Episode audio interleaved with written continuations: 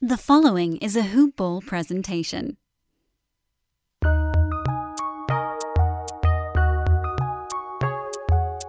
Welcome to the Fantasy NBA Today podcast.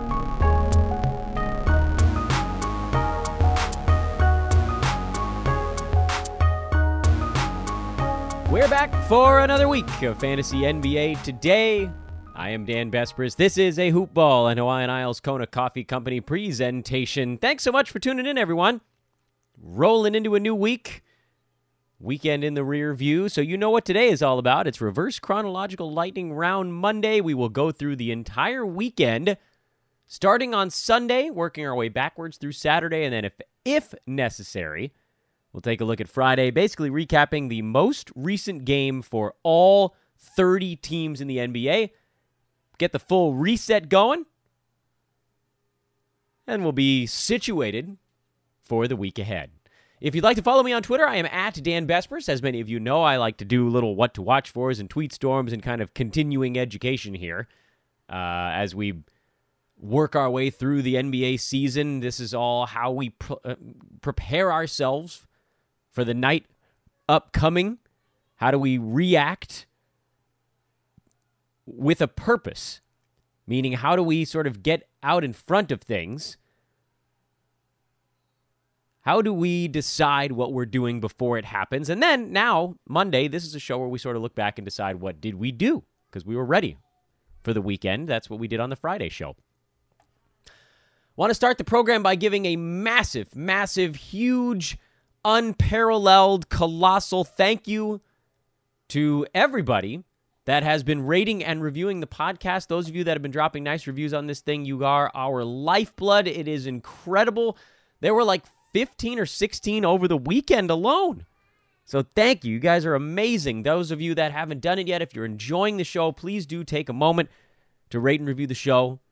You can do it on your computer if you have iTunes on your machine, or if you're on an Apple product, if you've got a you know an iPad or an iPod or an iPhone or an i whatever.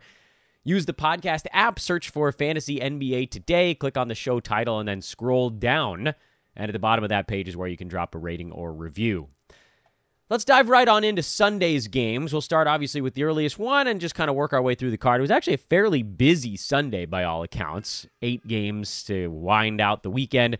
Denver beat Minnesota on the road. Nikola Jokic, a loopy, fading, game winning turnaround jumper to complete what was actually not a particularly great ball game for Jokic. I know that, you know, the game winner is going to be the part that everybody remembers, but he just hasn't really fully looked like himself so far this year. There have been little fits and starts, but with this strong game, whatever you want to call it, a 39% shooting thing, he's so far down in every relevant statistical category. The only thing he's not down in is turnovers. I mean, he is down in them, but it's actually improving. So, is it a factor of him doing less to orchestrate the offense? Or is it just him being not fully present on a good team that he knows can kind of win whether or not he's spectacular? Maybe it's both. Maybe he's just out of shape. Either way, his shooting percentage is down 5%. His free throw is, is down uh, five from his career mark. Rebounds are down one, assists down one and a half, scoring's down by almost four per game. I mean, it's um, it's not great, but it does lead us to that same buy low that we've been preaching pretty much from the outset this year. If you drafted him in the first round, you're going to be pretty pissed off right now. If you didn't, you have an opportunity to try to swoop in and get him with some hyper overachieving third rounder. And of course, if you love our buy low, sell high stuff, we'll be talking about that with the great Brandon Marcus later on this week. That'll be on, uh, I believe, the Wednesday program. So we'll dive into some of the mixing and matching parts with that. Um, but obviously, for Jokic right now, it, it has not been a strong start.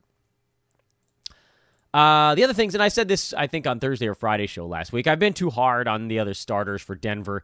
Uh, Gary Harris actually had a borderline serviceable game, which was new for him. But he's the one starter that I think is a guy you don't necessarily have to have on your fantasy team. Paul Millsap, you do. Will Barton, you do. Those other guys, they're doing more than enough to be started.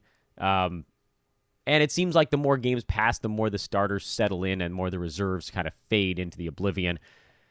Um, I was weird. I kind of got, you know, this is why you really need to stick to your guns sometimes. I kind of got talked into the whole Millsap is not going to play and Jerami Grant is thing, and that has not played itself out at all. So I, I should have stuck to my guns on that one, and uh, I didn't, and I missed out. I think on something there. So mea culpa, I guess. Um, Karl-Anthony Towns was uh, solid. He's obviously I don't want to say cooled off because he's still great, but he's number four now. He was number one for a little bit. Damian Lillard is actually the number one player in fantasy sports right now. Interesting little side note. That won't hold. He's not going to shoot 50% all year, but he has been incredible, and Portland is down bodies. So this could end up being actually just a really, really good year for Dame. Number one, probably not. But very good, yes. Also, can I quietly point out Anthony Davis, number three? He hasn't even looked good yet, and he's number three. Remarkable. And then there's James Harden, who's back at number six all of a sudden. Everything always finds a way. As they say in Jurassic Park, life finds a way. Minnesota's down a couple of bodies right now. In particular, Jeff Teague is the one that, that jumps out. Um, Rob Covington had a slow ball game after he had a pretty big one. Treveon Graham, Jarrett Culver got in there and played a bunch of minutes. Josh Okogie played a bunch of minutes. This was an overtime game, too, I should mention. So everybody's numbers were a little bit inflated. Um, but Josh Okogie is making a case even after Jeff Teague is back, because Culver's the guy that slotted in as the starting point guard when Teague went down. Okogie was a guy I thought might have some legs coming into the season, and then he sort of got pushed out of the way by Treveon Graham. But he has the better fantasy stat set, so let's keep an eye on that. It's not a move yet. It's not even that close, honestly, but it's something to watch. Indiana beat an Orlando team that I got to tell you guys, I watched this game from start to finish. Orlando's offense is so gross. Ugh. They do nothing. I mean, they really run nothing. They run a DJ Augustin pick and roll, which barely ever works out because most teams will just dare DJ Augustin to beat them. And uh, it's bad. It doesn't work out so great. Um, Evan Fournier had a good ball game. He shot the ball well. Vooch had 17 rebounds, so that was a nice one. Mo Bamba, four blocks off the bench. Aaron Gordon had 13 points. I hope you guys all dodged the crap out of him like we were telling you to. Uh, Markelle Fultz still didn't do enough to be fantasy relevant. Terrence Ross came back in this one, played only 19 minutes, but shot the ball better. Only six shots, didn't force anything. He's a guy I'm keeping my eye on as sort of the the tenth man kind of deal. Like if you need a guy at the very end of your bench, your tenth starter, he should be able to get back to that mark. But again, this team's offense is so so terrible that like you watch these guys try to run them, they can't figure out a way to get anybody on their team open. Feels like every shot was contested. I know Indiana's defense is decent, but good grief. In any event, uh, nothing really all that new to pull out of this game. TJ McConnell has seemingly now carved himself a pretty good backup point guard job on this team, but it's not enough to get him into the fantasy conversation. Uh, nothing changes really here until they get healthy. You know, no Miles Turner, no Jeremy Lamb. They're just not healthy. Charlotte lost in Philadelphia, put up a pretty good fight. PJ Washington continues to play good ball. Cody Zeller got more run dealing with Joel Embiid. You figured he might. Devonte Graham's been very good. Um, Terry Rozier, uh, as wildly overdrafted a guy in fantasy sports as we could ever consider. And hopefully, again, that was a name that you guys were able to dodge because of what we were doing on draft prep. Joel Embiid, obviously, he was fine. Only 18 points. Actually, Zeller did a, a reasonable job on him for whatever that's worth. Tobias Harris continues to be strong. Al Horford, great. Furkan Korkmaz was an interesting little side note here. Um, Raul Neto, we told you, is going to be a very low usage, serviceable fill in, whatever you want to call it. And uh, as I said, I think on Thursday or Friday, I just I didn't have the stones to roll him out there, and I feel good about that decision. Someone was asking, I think, in the hoopball forums if they should drop Josh Richardson. That is not a wise decision. You know, 11, 7, and 6 with three threes and a steal. He's been not as good as, you know, the 70 whatever you hoped when you drafted him, but he isn't inside the top 100. He's not a drop. He's not even close. You drop him, I'll pick him up. I'll come into your league. I will push someone out of your league to pick him up. I'll move a team out of the way so that I can take over said team so I can pick up Josh Richardson. Uh, Khris Middleton bruised his thigh. Thought it was a knee initially, but it seemed like it was knee to thigh. Uh, so he left this game after 22 minutes in their win over Oklahoma City. Giannis and Eric Bledsoe, who, by the way, Bledsoe was already having a good ball game at the time, but he was able to get even a little bit more stuff going on and ended up with 25 and 9 with a block, three rebounds, three three pointers. It's uh life's good for Eric Bledsoe right now. He's been coming on and uh the old man stuff is done the start of the season.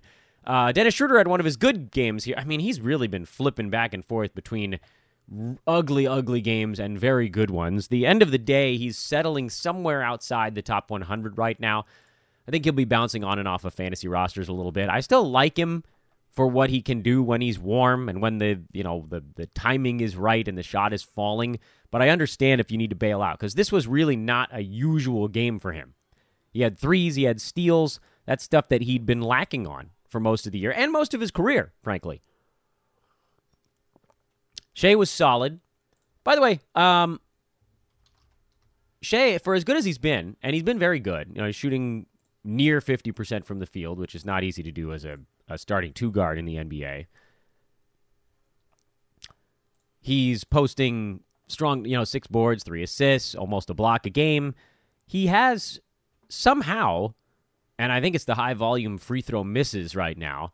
He's sitting he's sitting right in that 75 range. I think that's a number that's probably going to come up a little bit for him, but the the overall ranking for him is far lower than you might expect given what seemingly has been pretty darn good numbers.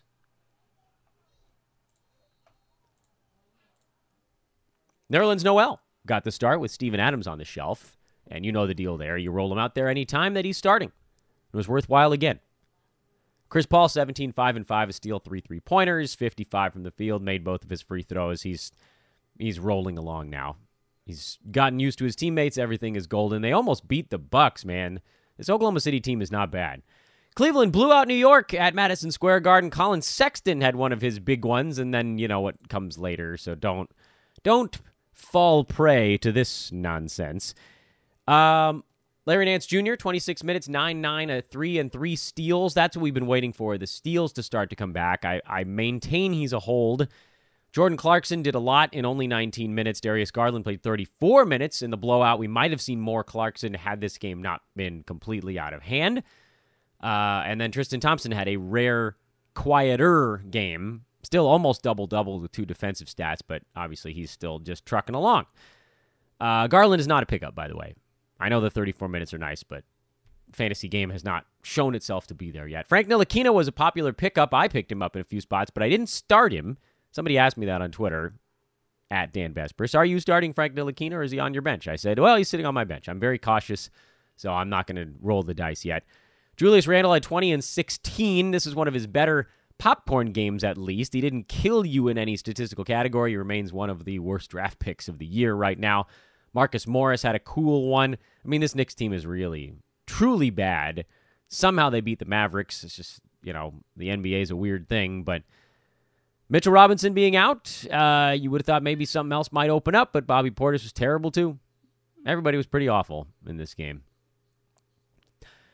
DeAndre Jordan played 24 minutes and had a double double and nothing else. And Brooklyn was bad in this one. Spencer Dinwiddie followed up his 31 was it 31? 30 something point game with 18 and 6. Um, he always hurts you in field goal percent. I, am not on the Dinwiddie bandwagon this year. He's just there. There are holes in his game. Kyrie Irving was uh, pedestrian, and so Brooklyn got smoked, and a lot of guys on that team got beat up. Ricky Rubio, line of the night, man. 22 points, 12 assists, two steals, two threes, four boards, 63% shooting for Ricky on the ball game. Devin Booker coasting along. Aron Baynes, good game in only 17. I think they didn't need a whole lot. They beat the hell out of him. Kelly Oubre, solid again on good percentages. They shot 53% overall. Dario Saric continues to just barely hang on to value. But the guy we're sort of paying attention to with Phoenix right now is Mikal Bridges, who did see 26 minutes in this game. Some of that could be blowout, garbagey stuff. In fact, it definitely was. But 5 and 6 with four cash counters is enough to get him back on the radar. So don't completely write him off just yet. Trae Young, Jabari Parker, those are the obvious ones. And then we're just sort of watching and waiting to see if anybody else can step up for the Hawks. And the answer is not really. You know, DeAndre Hunter was okay. But that's not what we're looking for. There needs to be a third guy that's good, and it hasn't happened yet. No Rodney Hood for the Blazers. He ended up missing the Sunday ball game with back spasm, so that allowed Kent Bazemore to see far more minutes, and he was okay. He just hasn't looked super comfortable with taking shots on this team yet. And who can blame him? You know, you got a guy like Dame who's unbelievably skilled on the offensive side and out in front. Even McCollum, who hasn't been very good. Whiteside's always going to take his shots. And then Anthony Simons took a bunch of buckets in his uh, slim, more limited minutes in this ball game. He played about 24 through regulation, which is what we should be banking this on. Uh, and he was much better, obviously. 20 points in regulation, a couple of steals. He had some threes. Uh, you know, I'm not really. I think I'm sort of wiping my hands of everybody else, the non core guys. I will strongly consider Rodney Hood again when he comes back. He was putting up uh, very much nine cat startable numbers when he was healthy.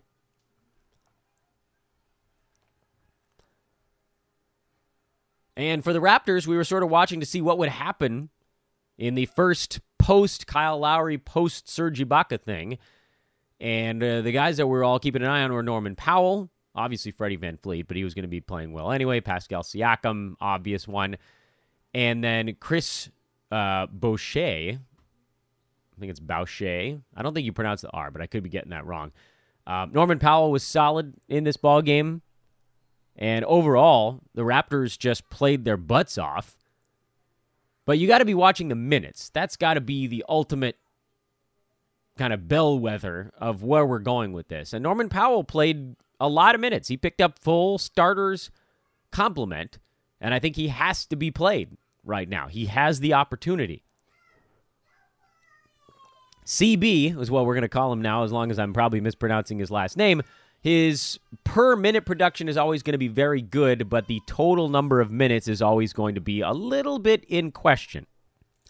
What I'm curious on for Chris is does he play his way in front of Marc Gasol somehow? And the Raptors seem disinclined to make that move, even though Gasol is basically just a brick on wheels at this point. I, I mean, he really, like, I, I don't know how you play as much as he did. I watched almost every second of this game, and I legitimately couldn't tell you one thing that Marc Gasol did during the course of this ball game. I legitimately couldn't tell you. I watched the whole thing. Uh, they still seem to want him out there. Maybe it's to anchor the defense. I don't know what.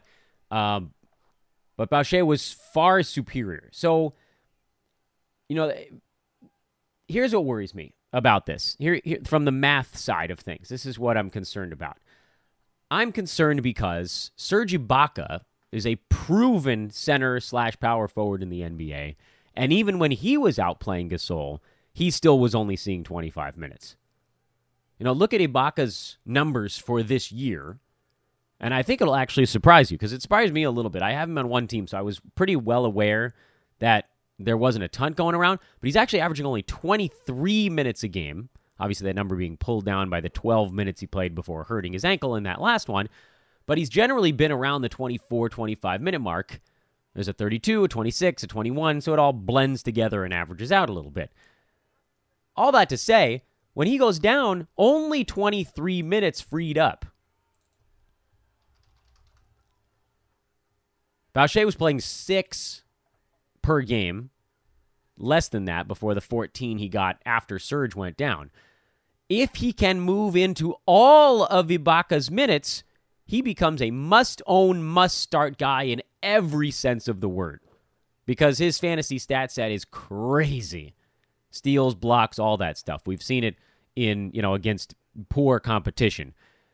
But does he end up having to share that time with anyone? Is it a little bit of a matchup thing? The Lakers are obviously a very big ball club, so they gave an opportunity for the Raptors to play power forwards and centers, Siakams and whoever else together all at the same time. So I don't know exactly what's going to shake out. Thing is, you're probably not going to want to miss this two to three week opportunity if indeed it does fall into his lap. So if you have somebody who doesn't have rest of season value, you probably have to dump him and pick up Boucher. I mean, they just they played so much harder than the Lakers too, and you always see that when a team loses its superstar. This is the injured star theory in a perfect nutshell. So if he's available, he's in like one of my leagues. Everybody picked him up the second that Ibaka went down. Serge is probably not going to miss a ton of time, and ultimately he's going to get his minutes back. But this is a short-term guy that could make a pretty big difference on your team uh, in that short amount of time. I mean, he could be like a three, three and change defensive stat guy for the next three weeks or four weeks or whatever it turns out to be.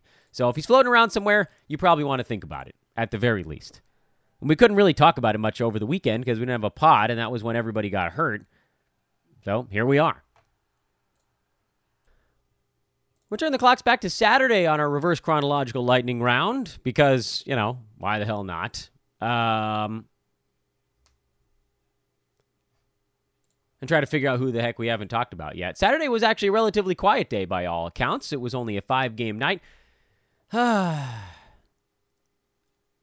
we probably should have gone through the big injury news at the front of the show, but we'll just embed it in the program.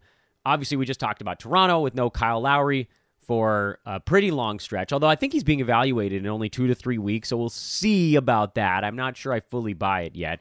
Gordon Hayward also broke a hand. I mean, this is crazy this weekend. He had actually an okay line in only 15 minutes before hurting himself, but for the Celtics, it just sort of frees up his touches for the guys that were already involved. So more for Kemba, more for Jaylen Brown, more for Marcus Smart, more for Jayson Tatum. The guys that I've been watching are the centers for Boston with Enes Kanter out. Daniel Theis had been playing really well. Robert Williams got super hot in this ball game and got some extra run, but he's been kind of the backup.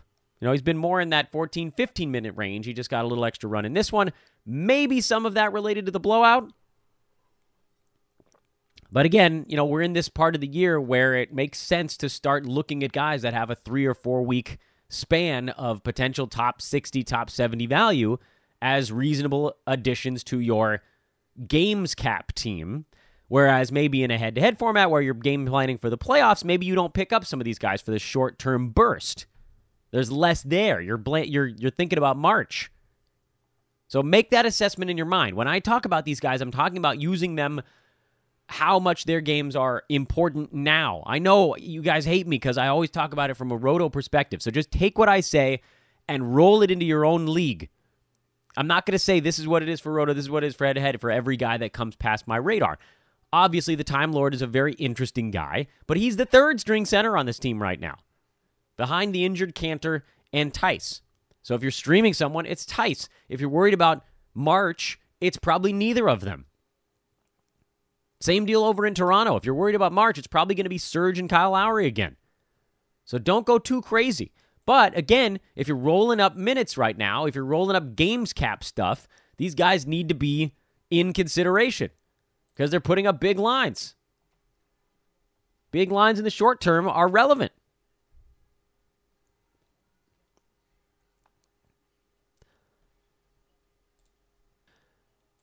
In any event, the Spurs, super annoying, but Derrick White did play alongside DeJounte Murray ever so briefly in this ball game. Maybe that opens things up a little, but he still didn't have a good line. My hope with Derrick White, because I basically abandoned all hope with him, was I dropped him. I don't know how long this is going to take to work itself out. Could be tomorrow, could be two months from now. At some point, they have to let him play with Murray, right? At some point. But we can't just sit around and bench him for a half a season. If you're going to stash somebody for half a season, it should have been Victor Oladipo, right? Or one of these guys that's suspended that might be showing up on your radar every once in a while. Those are the guys you have to consider, not Derrick White. But if we're starting to see these few minutes here and there where he and Murray are playing together, then you start to consider adding them.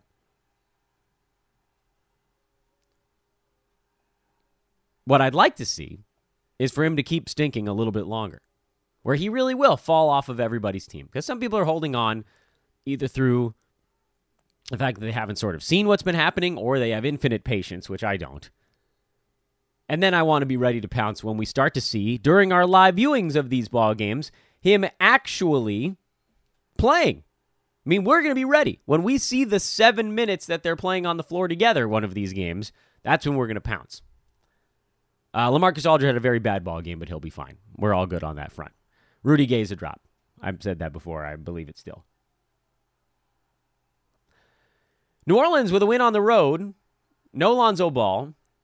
But yes, Derrick Favors. There was a lot of fun stuff that happened over the weekend. Geez, I kind of forgot by first thing Monday morning.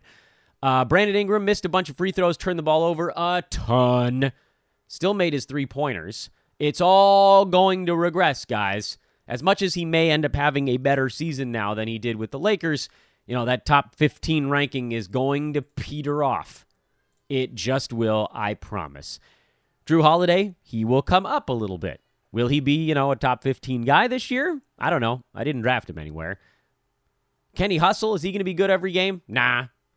JJ Redick, is he going to be great every game? I sure hope so. He signed there to play. The guy I'm most excited about from this is definitely Derrick Favors, though. He played 29 minutes. That's a season high. Was active, double doubled with a couple of steals. If he starts putting up high field goal percent, defensive stat, decent rebounding nights, he becomes a difference maker on your fantasy team. He's a guy that was doing nothing that could suddenly become a top 75 guy. So I hope he's still on your team. I told you, uh, I mentioned on Twitter at least a few times, I said, I'm holding on. I want to see what he looks like when he comes back from this knee thing that he was clearly playing through because he just wasn't moving. And it's not like he's a 40 year old guy. He still has a little bit left in the tank. And hopefully, we're seeing the beginnings of it. Hopefully. JJ Redick is another guy that I've been hanging on to longer than most, mostly because of the narrative aspect, where I just figured how on earth could he really sign with this team for like a 20 minute bench role? It made no sense at all. So I think they're going to play him. They have to play him at some point, right? This was maybe the start of it. Hopefully. we shall see. Anyway, I'm hanging on to both of those guys. I have more hope in favors than I do uh, in Redick. But obviously, they bought themselves some more time for sure. Dwight Powell looked good for Dallas. That's a really nice turn. No KP in this ball game, but uh, they came back from the Knicks loss and thumped up on Memphis a little bit. Shouldn't be too surprised there, should we? Jae Crowder had a big game for Memphis, but I don't care about that. Jonas Valanciunas uh, was not very good, but he'll obviously be better. And uh, that's all I'm taking away from that ball game. Jaren Jackson Jr. was actually okay. I'll throw that into the mix as well. 23 points, four boards, two assists, and a block. Managed to stay on the floor, shot the ball better. Would love to see some more defensive stats, uh, but uh, perhaps they will come. Perhaps they will come. The Danuel House PJ Tucker Franken Monster logo here for Fantasy NBA today just keeps trucking along, man. I know PJ didn't have the greatest game, but he did have four defensive stats and a three pointer. Danuel House had seven defensive stats and three three pointers. Clint Capela has come roaring along here after the first week and a half of very slow play. He was another one of the uh, D bombs types, not that old, but was falling unnecessarily. And all of a sudden, he's back inside the top 35. So that levels off another one of our slow starting old men. And obviously, James Harden turned out to be fine. I don't think anybody was particularly worried about that. And Eric Gordon has gone back to not playing that much because, thank goodness. Chicago got blown out, so I'm going to mostly throw this thing away. I still think Satoransky's line was encouraging. He took 11 shots. He had the second highest usage of uh, basically anybody on the team. I think he and LaVine were, were tied behind Coby White in that department. With no Otto Porter for we're not entirely sure how long, Thad Young actually becomes an almost usable guy. You know I love me some Thaditude, but I'm not buying into it just yet. This game doesn't change much for me. I did mention I thought Satoransky should be back on rosters. He has taken control of that starting point guard job for better or worse. Golden State, we already talked about Oklahoma City a little bit. Oh, Hamidou Diallo was a guy we forgot to mention uh, from the, the Sunday results. And I think that what we can probably say for now is that he's not quite there yet. Did have three steals, but only 10 points. Literally nothing else besides those two categories. He had a turnover, so I lied, in 22 minutes. So the minutes are not quite there. There's too much left for Terrence Ferguson. Uh, you know, he he's seeing playing time, and so unless Diallo can just get all of those minutes, it's probably not quite ready yet. I got excited because he's incredible to watch on the basketball court. He's close, but he's not there yet. So if you have him, I think you can probably move on for now. And now on the Golden State side, D'Angelo Russell came back, and he, as we expected, sort of blew up the, the whole system there. Uh, Alec Burks has had some really nice scoring games in a row here. Eric Paschall missed this one with a hip injury. Uh, so Glenn Robinson III took a few extra shots. It's a mess, man. You can probably start Burks, but don't be surprised if he vanishes. Don't be surprised if he goes back to doing nothing because he's always just been a scoring and free throws guy, basically. He's got a couple of rebounds and assists in this one, and that's been sort of bumping up his numbers, and obviously the high scoring helped. Uh, but don't be surprised to see him disappear. Glenn Robinson is alternating games where it seems like he wants to shoot and games where he doesn't. It still feels like Willie Cauley Stein has a path to some sort of value, but now we're hearing Draymond Green is actually probable for the next ball game, so that again throws a wrench into things. And this is why I didn't pick up anybody on Golden State because the whole thing's just going to hell as soon as we started to figure out who was going to play when everyone was out. It's going to be a mess. They're in semi tank mode. These guys are going to be in and out of the lineup all season long, and you just you you sort of guess at who the hell might actually be okay when they're not. Uh, games that happened on Friday with teams that we haven't talked about yet. The Washington Wizards played on Friday and not over the weekend. Isaiah Thomas didn't have a great line, but he did play 29 minutes. I thought that was really encouraging. They want him out there. He's logging heavy minutes, and that's really huge for us.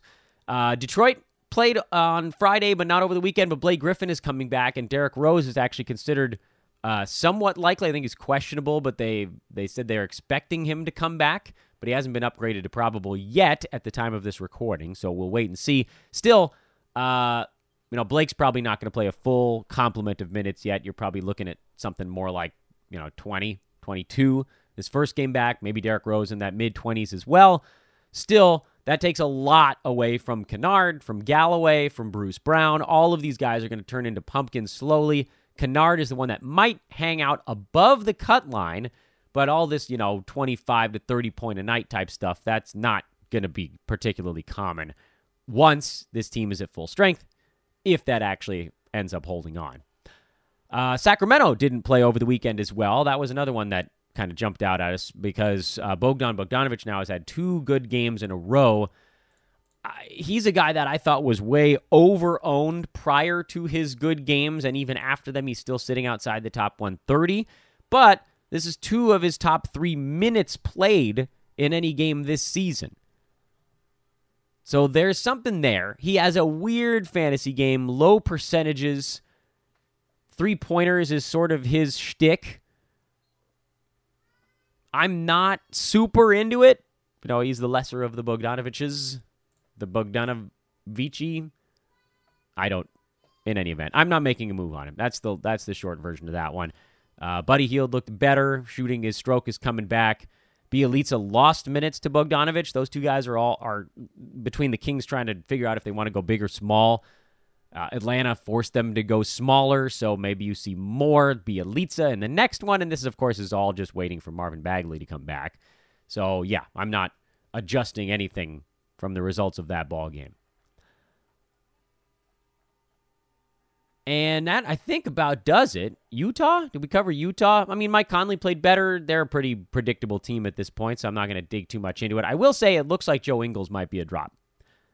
Uh, I think you can probably move on from it. Oh, the Heat. That was the last one. That's right. We had one more that we needed to cover, and that was a team we were paying pretty dang close attention to as well. Jimmy Butler's been very good.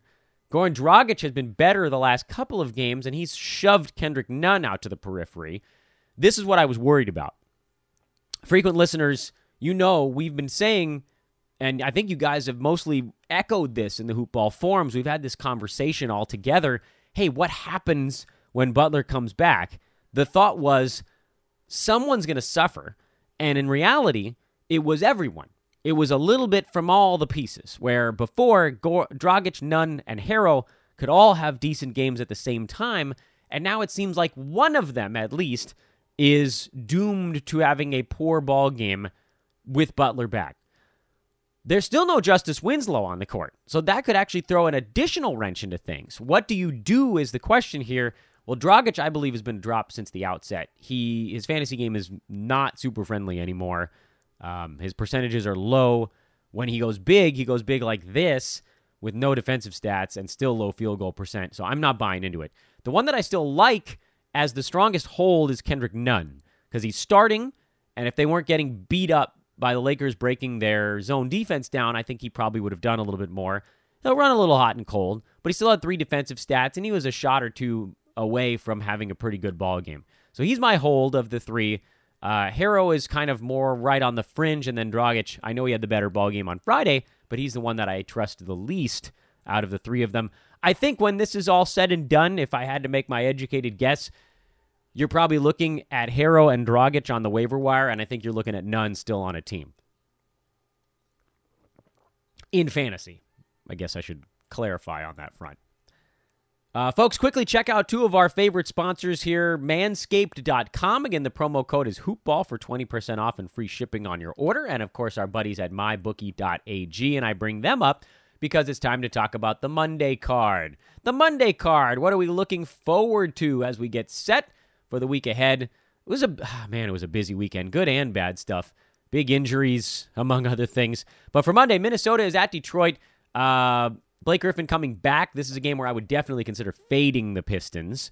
I know Drummond is going to be fired up to play KAT, uh, but I would fade the Pistons as they work guys back into the roster. That's that's a, a trademark time where teams have a little bit of a letdown. Dallas is in Boston. I think this Boston line three and a half points is probably a relatively fair one if I had to to sort of call it. Um, they lost Gordon Hayward, so I would lean a little bit in their direction. But I don't know that there's a, it's a typical injured star theory thing. I, I mean, Dallas is still going to be fired up to play Boston because you know it's Boston. Um, so there's not going to be that that letdown factor just because Hayward is out. Houston is at New Orleans. This is actually a revenge game for the Pelicans, and they looked a lot better in their last one. And I wonder if it's just the the Redick hitting shots and Favors being out there if we're trying to figure out if Favors is going to play a lot, this isn't great a great game to do it because the Rockets are going to spread the floor and run, and Favors is going to be drenched and completely obliterated by about the seven minute mark of the first quarter. So we might see a depressed line here from him. If he puts up a good line in this ball game, that's an incredible positive indicator because Houston usually runs big guys off the floor. It is, as I mentioned, a revenge game for the Pels. So if you're playing either side in this one, it would have to be the New Orleans side. Memphis is at San Antonio. Spurs favored by 11. I would expect LaMarcus Aldridge to have a nice little bounce back game here against the Grizz, who will probably play all of their guys again. But frankly, I don't know with that team. The Warriors, uh, Draymond Green due back. I legitimately have no idea how they're going to play on a given night. I think they're going to get shut down defensively by the Jazz, but at 10 points, on the road. That's a tough one. If you really can still find this one where the Warriors are catching 10, you might want to think about it just because they should be a bit better with Dre in the lineup. Uh, but they're just not as good. No, they're not as good. They don't have Steph. They don't have Clay. They're it's going to be tough to keep up. Toronto at the Clippers. Toronto at the Clippers. This is uh, an interesting one because this is sort of like the reunion tour for the Raptors folks. Uh, Danny Green got to play his old team and all of his old buddies, uh, and they won. I mean, this was that was your trademark thing, man. You knew the Lakers were in letdown mode with no Serge, no Lowry, and the Raptors just woke up in a big way. What do we mention? Boucher, the 24 minutes. I mean, it's enough for him to have fantasy values. 24. Norman Powell, 25. They sort of stuck with the guys that were working down the stretch. But now, how do they come back the next night against former Raptor Kawhi Leonard? Is there enough in the tank for the Raptors to do this two nights in a row? I'm inclined to think the answer is no. This was the fire up game. This was the we got all of our emotions running in one direction. We're in LA. Let's go do it. We got our guys out for however many weeks. Let's go save our necks. But the injured star theory doesn't last that long, and it's hard to do back to back nights when you're going a little bit of a shorter bench. And Siakam played 42 minutes. It's going to be a load, man. And with Kawhi, I don't know. I mean, it's tough to read that dude emotionally. I, do you think he's going to care playing the Raptors? It feels like they might care more playing him. But anyway, I'm leaving that one alone. I want nothing to do with that basketball game uh, in almost any capacity. But I wouldn't be surprised to see the Raptors come out and just have nothing left in the tank after a super super emotional day uh, and win against the Lakers. Can I just mention one other thing, kind of turning the clock back to the weekend? How good has Damian Lillard been? I know he said he's the number one guy, uh, but he is really rolling these days. What an impressive run he's been on. Man, something else. He even picked up a block late in that ball game, which got me an extra point in one of my head-to-head leagues. So I'm really celebrating Dame's Sunday evening effort. I did love the minutes for Bazemore. If we got some sort of, I know I'm bouncing around a little bit here. If we got any kind of indicator that Hood was going to be missing more than one or two games, Bays would be a guy you'd you'd pick up in droves. Again, we're talking about these short-term things. His defensive stats are are through the roof. Man, I almost think you have to consider it until we know what the hell's going on. Anyway, uh, so that's basically what's been going on now. Let's set the table here for the rest of the week as we get towards the end of the podcast. Reverse chronological lightning round is in the books. We've talked about the big injuries to Kyle Lowry, to Serge Ibaka, who's you know less relevant, and then obviously Gordon Hayward. We hope that they all get back relatively soon. We understand in some small manner how things are going to look with those guys out, but it is not ultra. We hope ultra long term, and the one that could be longer is Hayward we don't have the exact number on his yet. Uh, there isn't an obvious one to one beneficiary in Boston. So we sort of truck along. We take the bad news in stride. We see if we can milk something out of Toronto. And uh, that's that. As far as the rest of this week goes, we'll obviously continue how we've been doing it, breaking down the cards and giving ourselves some homework for the, the night ahead. And I jumped over that while we were talking about the betting lines for the Monday card. But obviously, with these games, you want to watch Blake and Derrick Rose. You want to watch uh, the Pelicans, that's the one that I'm the most interested in of any game on the Monday night card. Uh, Memphis, I'm always semi interested. Spurs, same thing. Let's see if, like we say, if, and then if how much uh, does Derrick White get on the floor with Dejounte Murray? And then, you know, if Draymond Green it really is back for the Warriors tonight, uh, what does that do to the rest of that team? I'm, I'm assuming it just basically renders the other guys not playable. I don't know, but we'll find out. That's where I'm sitting on it right now. Uh, and then Toronto, we get another quick look here against the Clippers. So that's sort of your fantasy homework for this evening. But again, over the course of this week, we're going to talk to Coach. We'll talk to Coach about how DFS stuff is going. Uh, we're going to talk to Brandon Marcus. We'll do some buy lows and sell highs. And we have a very special new guest on the program. His name is Pedro Doreste. He is our one of our new editors here at Hoopball over the last couple of months. Just a brilliant, brilliant mind and a hell of a writer. And he has already prepared some really cool stuff that we're going to talk to late in the week. Uh, and then I'll decide. I might end up actually pushing that one to air next week. Regardless, it's going to be awesome. Uh, big thank you again, turning the clock back to Friday to our buddy Amir Blumenfeld for hopping on the show. That was a fun one. Hope you guys enjoyed that. The week has begun. Let's go win some fantasy matchups. So long, everybody.